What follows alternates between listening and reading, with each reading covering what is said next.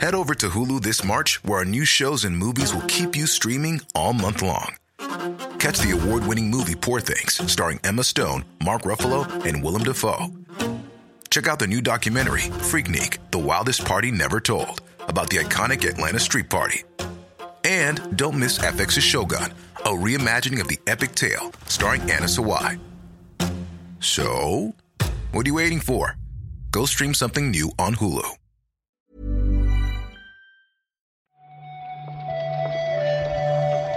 Buenos días, bienvenidas, bienvenidos a esta nueva recarga activa. Hoy es miércoles 24 de mayo y esta noche toca PlayStation Showcase. ¿Estás nervioso, Juan, o qué? No, la verdad que no. Como te comenté yo tenía el reload y mi mentalidad yo creo que es la clave para no sufrir. Yo voy tranquilo, eh, sin esperar nada, luego habrá cosas muy buenas, estaré contento y muy feliz, vaya. Yo me estoy calentando. Quiero decir, a mí me gustaría apostar por el rollo zen este que, que nos traes, pero a medida que se va acercando la hora, me estoy poniendo nervioso porque voy haciendo números y digo, joder, algo tienen que tener esta gente, ¿no?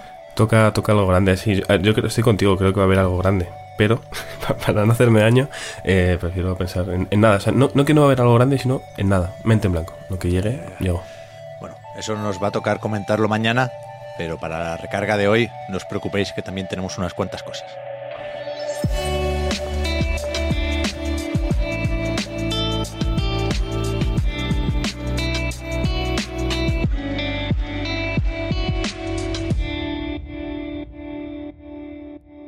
Empezamos, de hecho, hablando de, de PlayStation, porque Sony publicó esta madrugada un informe que no es el financiero, porque venimos de cerrar el año fiscal hace muy poquito, pero sí es algo que hacen cada año, que llaman Business Segment Meeting, y que no me queda muy claro, la verdad, si son presentaciones sobre todo internas, como para que cada departamento sepa cómo le va a- al resto de la empresa, ¿no? Pero vaya, supongo que al publicarse los PDFs y las llamadas en abierto, entienden que esto también lo, lo verán nuestros amigos los inversores y nosotros, los jugadores, claro. En ese sentido, yo creo que el titular es más o menos claro, sigue siendo el mismo que el de los últimos años, que es que les, les va fenomenal, ¿no? Sí, sí, sí. Muy buenos datos, muy buenas cifras. Además, en, en todos los apartados de este PDF. Iba a decir extenso, no sé, los hemos visto más largos, pero bueno, yo creo que una longitud adecuada para tener mucha información sin ser algo eh, que nos abrume. Pero vaya, yo estaba siguiendo un poquillo. En el PlayStation Plus, por ejemplo, los nuevos tiers más, más caros eh, pues funcionan bastante bien. Tienen hasta 14 millones de suscriptores en estos tiers nuevos, eh, que ves. son una cifra bastante, bastante potente. Pensábamos que mucha gente se iba a quedar en el tier más bajo, pero bueno, al final muchos han dado el salto. Hay buenas cifras de venta de consolas, hay buenas cifras de ventas de juegos, hay incluso datos, estaba mirando, sobre películas y series, ¿no? Como para que no nos olvidemos de, de todo lo que está por llegar en, Sony. El, el cross media que no falte. Pero sí, se está comentando bastante lo del Plus, de los 47 millones de suscriptores en total. Evidentemente, el Essential sigue siendo el, el más utilizado, pero cuidado con los 6 millones de extra y sobre todo con los 8 millones de premium. ¿eh? Sí, Hay sí, más sí, gente con premium que con extra, que supongo que aquí todavía importa mucho la conversión que se hizo en su momento cuando se estrenó eh, esta nueva modalidad del servicio. Pero vamos, buenos números. Leemos por aquí también que PlayStation VR 2 ha vendido quizás un poquito más de lo que esperaban las previsiones más pesimistas. Tampoco es una locura, ¿eh? 600.000 dispositivos, ligeramente un 8% por encima de lo que vendió PlayStation VR de inicio. Creo que es evidente que falta un empujón aquí y quizás veremos algo en ese sentido. Ya digo, ¿eh? esta misma noche a las 10 toca PlayStation Showcase. Me, me hace un poco de gracia que no hayan podido esperar a la presentación, aunque sea para vestir un poco más la parte de próximos lanzamientos, ¿no? Que en este PDF solo están Spider-Man 2 y Wolverine. Que cuidado. Ya, ya es, ¿eh? Son, son juegos importantes, pero hay, hay poca variedad aquí. Sin, sin Marvel e Insomniac, no sé, no sé dónde estarían. Pero que, hmm, de cara al futuro, yo creo que lo más interesante sigue siendo, insisto, se parece mucho la cosa también a lo que se comentaba el año pasado, esa división entre single player y juegos como servicio, ¿no? Claramente se va a aumentar la inversión en juegos como servicio sin, en principio, quitar recursos a, a, los juegos más tradicionales o a las campañas que han caracterizado el catálogo de PlayStation Studios durante los últimos años. sea, cambia el porcentaje, pero crece la inversión total. Y sí me ha hecho gracia, por llevar un poco las cuentas, ya que, joder, tenemos acceso a estos informes detallados con unos números que yo creo que, que son interesantes. El año pasado se decía cómo iban a aumentar con el paso de los años esas franquicias que, se consideran juegos como servicio, ¿no? Y este año ya no se detalla el número. Quizás porque la previsión hace 12 meses era tener dos juegos como servicio más para PlayStation a estas alturas. Que supongo que se han retrasado y que acabarán llegando, ¿eh? porque, insisto, la inversión y la apuesta por este tipo de juegos eh, está o sigue ahí. Pero, pero algo de eso tendremos que ver esta noche también, claro. Sí, sí, sí. Eh, yo creo que lo bueno de este informe es que tiene un poco de todo para que cualquier tipo de eh, jugador que esté interesado por las franquicias de, de Sony eh, tenga algo a lo que agarrarse, ¿no? Porque aparte de lo que comentas, Pep, yo estaba mirando también ahora una eh, diapositiva que hablaba de los juegos que habían llegado a PC, por ejemplo, ¿no? Ya sabe que mucha gente, bueno, el Bloodborne a PC y estas cosas se, se comentan siempre como, como el Simpson que en cada evento de Nintendo, ¿no? Entonces, eh, estaba viendo aquí que hablan de Spearman y de Last of Us, a ver si el siguiente juego de Play que llegue a PC llega bien, llega en, en condiciones y, y la gente lo puede disfrutar. Sí, un millón y medio de Spider-Man, 368.000 de Last of Us parte 1, que efectivamente se lanzó en un estado inadmisible y, y habrá que tener eso en cuenta también de cara a próximos lanzamientos si pretenden efectivamente que vaya creciendo la, la facturación en esa plataforma. Pero vaya, repasado este informe, que ya digo, eh, no, no quiero quitarle importancia al hecho de que, por ejemplo, todas las métricas de eh, gasto y tiempo de juego estén por encima de PlayStation 4. Me parece bastante destacable esto, pero al final, no- lo siento, lo que nos sirve aquí es lo de los juegos. Sí. Así que ya la cabeza se nos va a la presentación de esta noche irremediablemente. Y hablando de eso, de eventos digitales, decía el amigo Jeff Keighley que el PlayStation Showcase abre, de alguna forma, el, Summer Game Fest, ¿no? La temporada de presentaciones y eventitos. Y va a ser verdad porque ayer anunció THQ Nordic que mañana mismo, el día 25, pues van ellos con un Alone in the Dark Spotlight. Sí, un, un anuncio que para nosotros en horario español peninsular es- es un poco peor en cuanto a hora, porque es a las 2 de la mañana ya del jueves al viernes, pero bueno, en, en Estados Unidos tiene una hora mucho más decente. El regreso de, de- de un juego que, bueno, para muchos, incluso para los más jóvenes, será conocido, aunque tiene ya bastantes años, ¿no? El original, lo estaba mirando, y si no me equivoco, el original es del 92, Pep. El 92 es eh, más antiguo que la mitad de, de A Night, para, Ya, para que la bueno. gente se haga una idea. A ver, a ver qué hacen ¿eh? con esta nueva entrega que tiene algo de reboot. Yo creo que si nos vamos al original y no a las últimas encarnaciones de, de Alone in the Dark, por algo será. Pero no sé, me sorprende que hagan esto y no un THQ Nordic o THQ Showcase, que creo que Mm. existe ese evento. Vaya, igual está previsto, ¿eh? uno para agosto, ¿no? No lo recuerdo.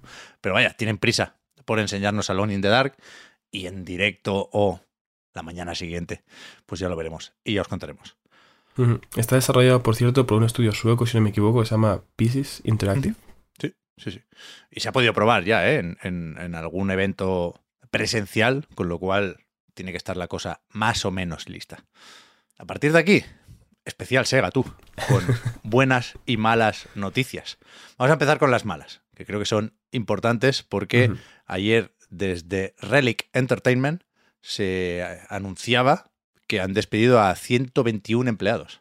Sí, ayer por la tarde, por lo menos aquí a las 7 de la tarde más o menos creo, en Twitter publicaron un comunicado relativamente breve informando de- del despido ¿no? de 121 empleados, pero es verdad que este despido, pese a que comentan que es algo muy duro y debido a motivos externos, eh, no va a parar el, el lanzamiento del Company of Heroes 3 en consolas, por ejemplo. Eh, evidentemente es una mala noticia, pero este juego que entiendo que fue el último en el que trabajaron estas 121 personas, eh, llegará el 30 de mayo tanto a PlayStation 5 como a Xbox Series X and S.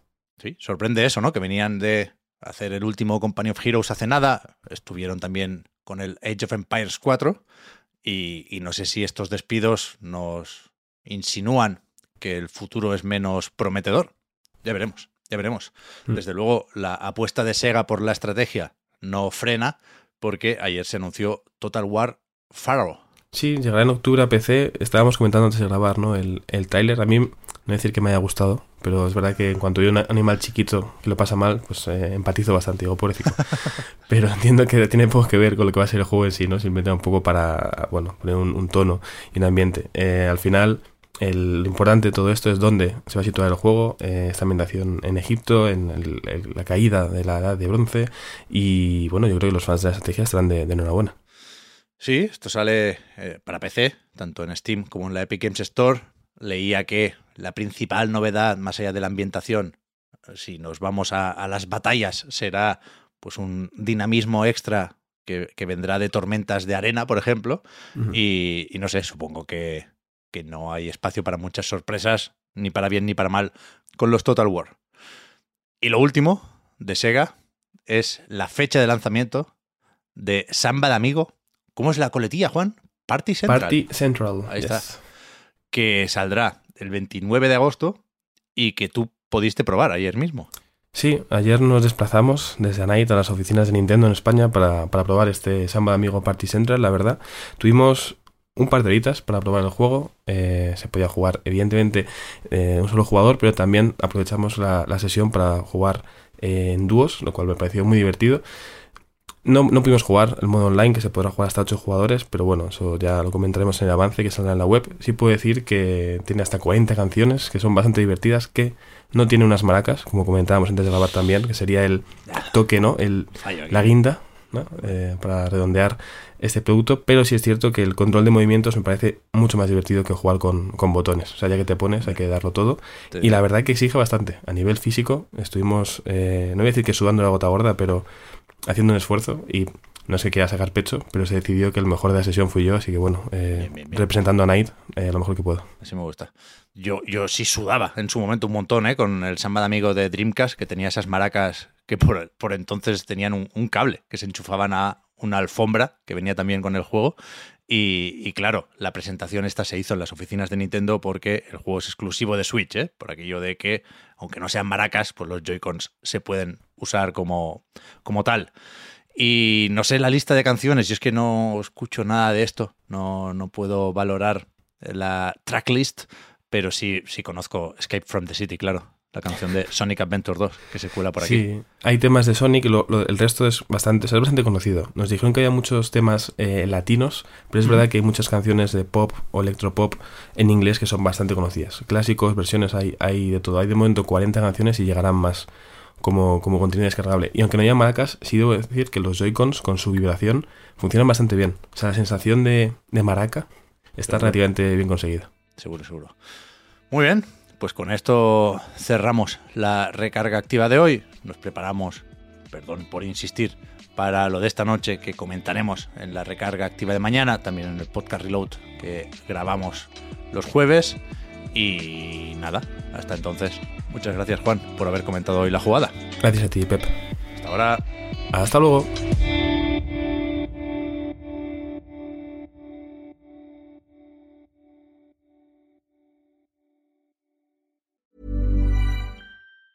As a person with a very deep voice, I'm hired all the time for advertising campaigns. But a deep voice doesn't sell B2B, and advertising on the wrong platform doesn't sell B2B either. That's why if you're a B2B marketer, you should use LinkedIn ads. LinkedIn has the targeting capabilities to help you reach the world's largest professional audience. That's right, over 70 million decision makers all in one place. All the big wigs, then medium wigs, also small wigs who are on the path to becoming big wigs.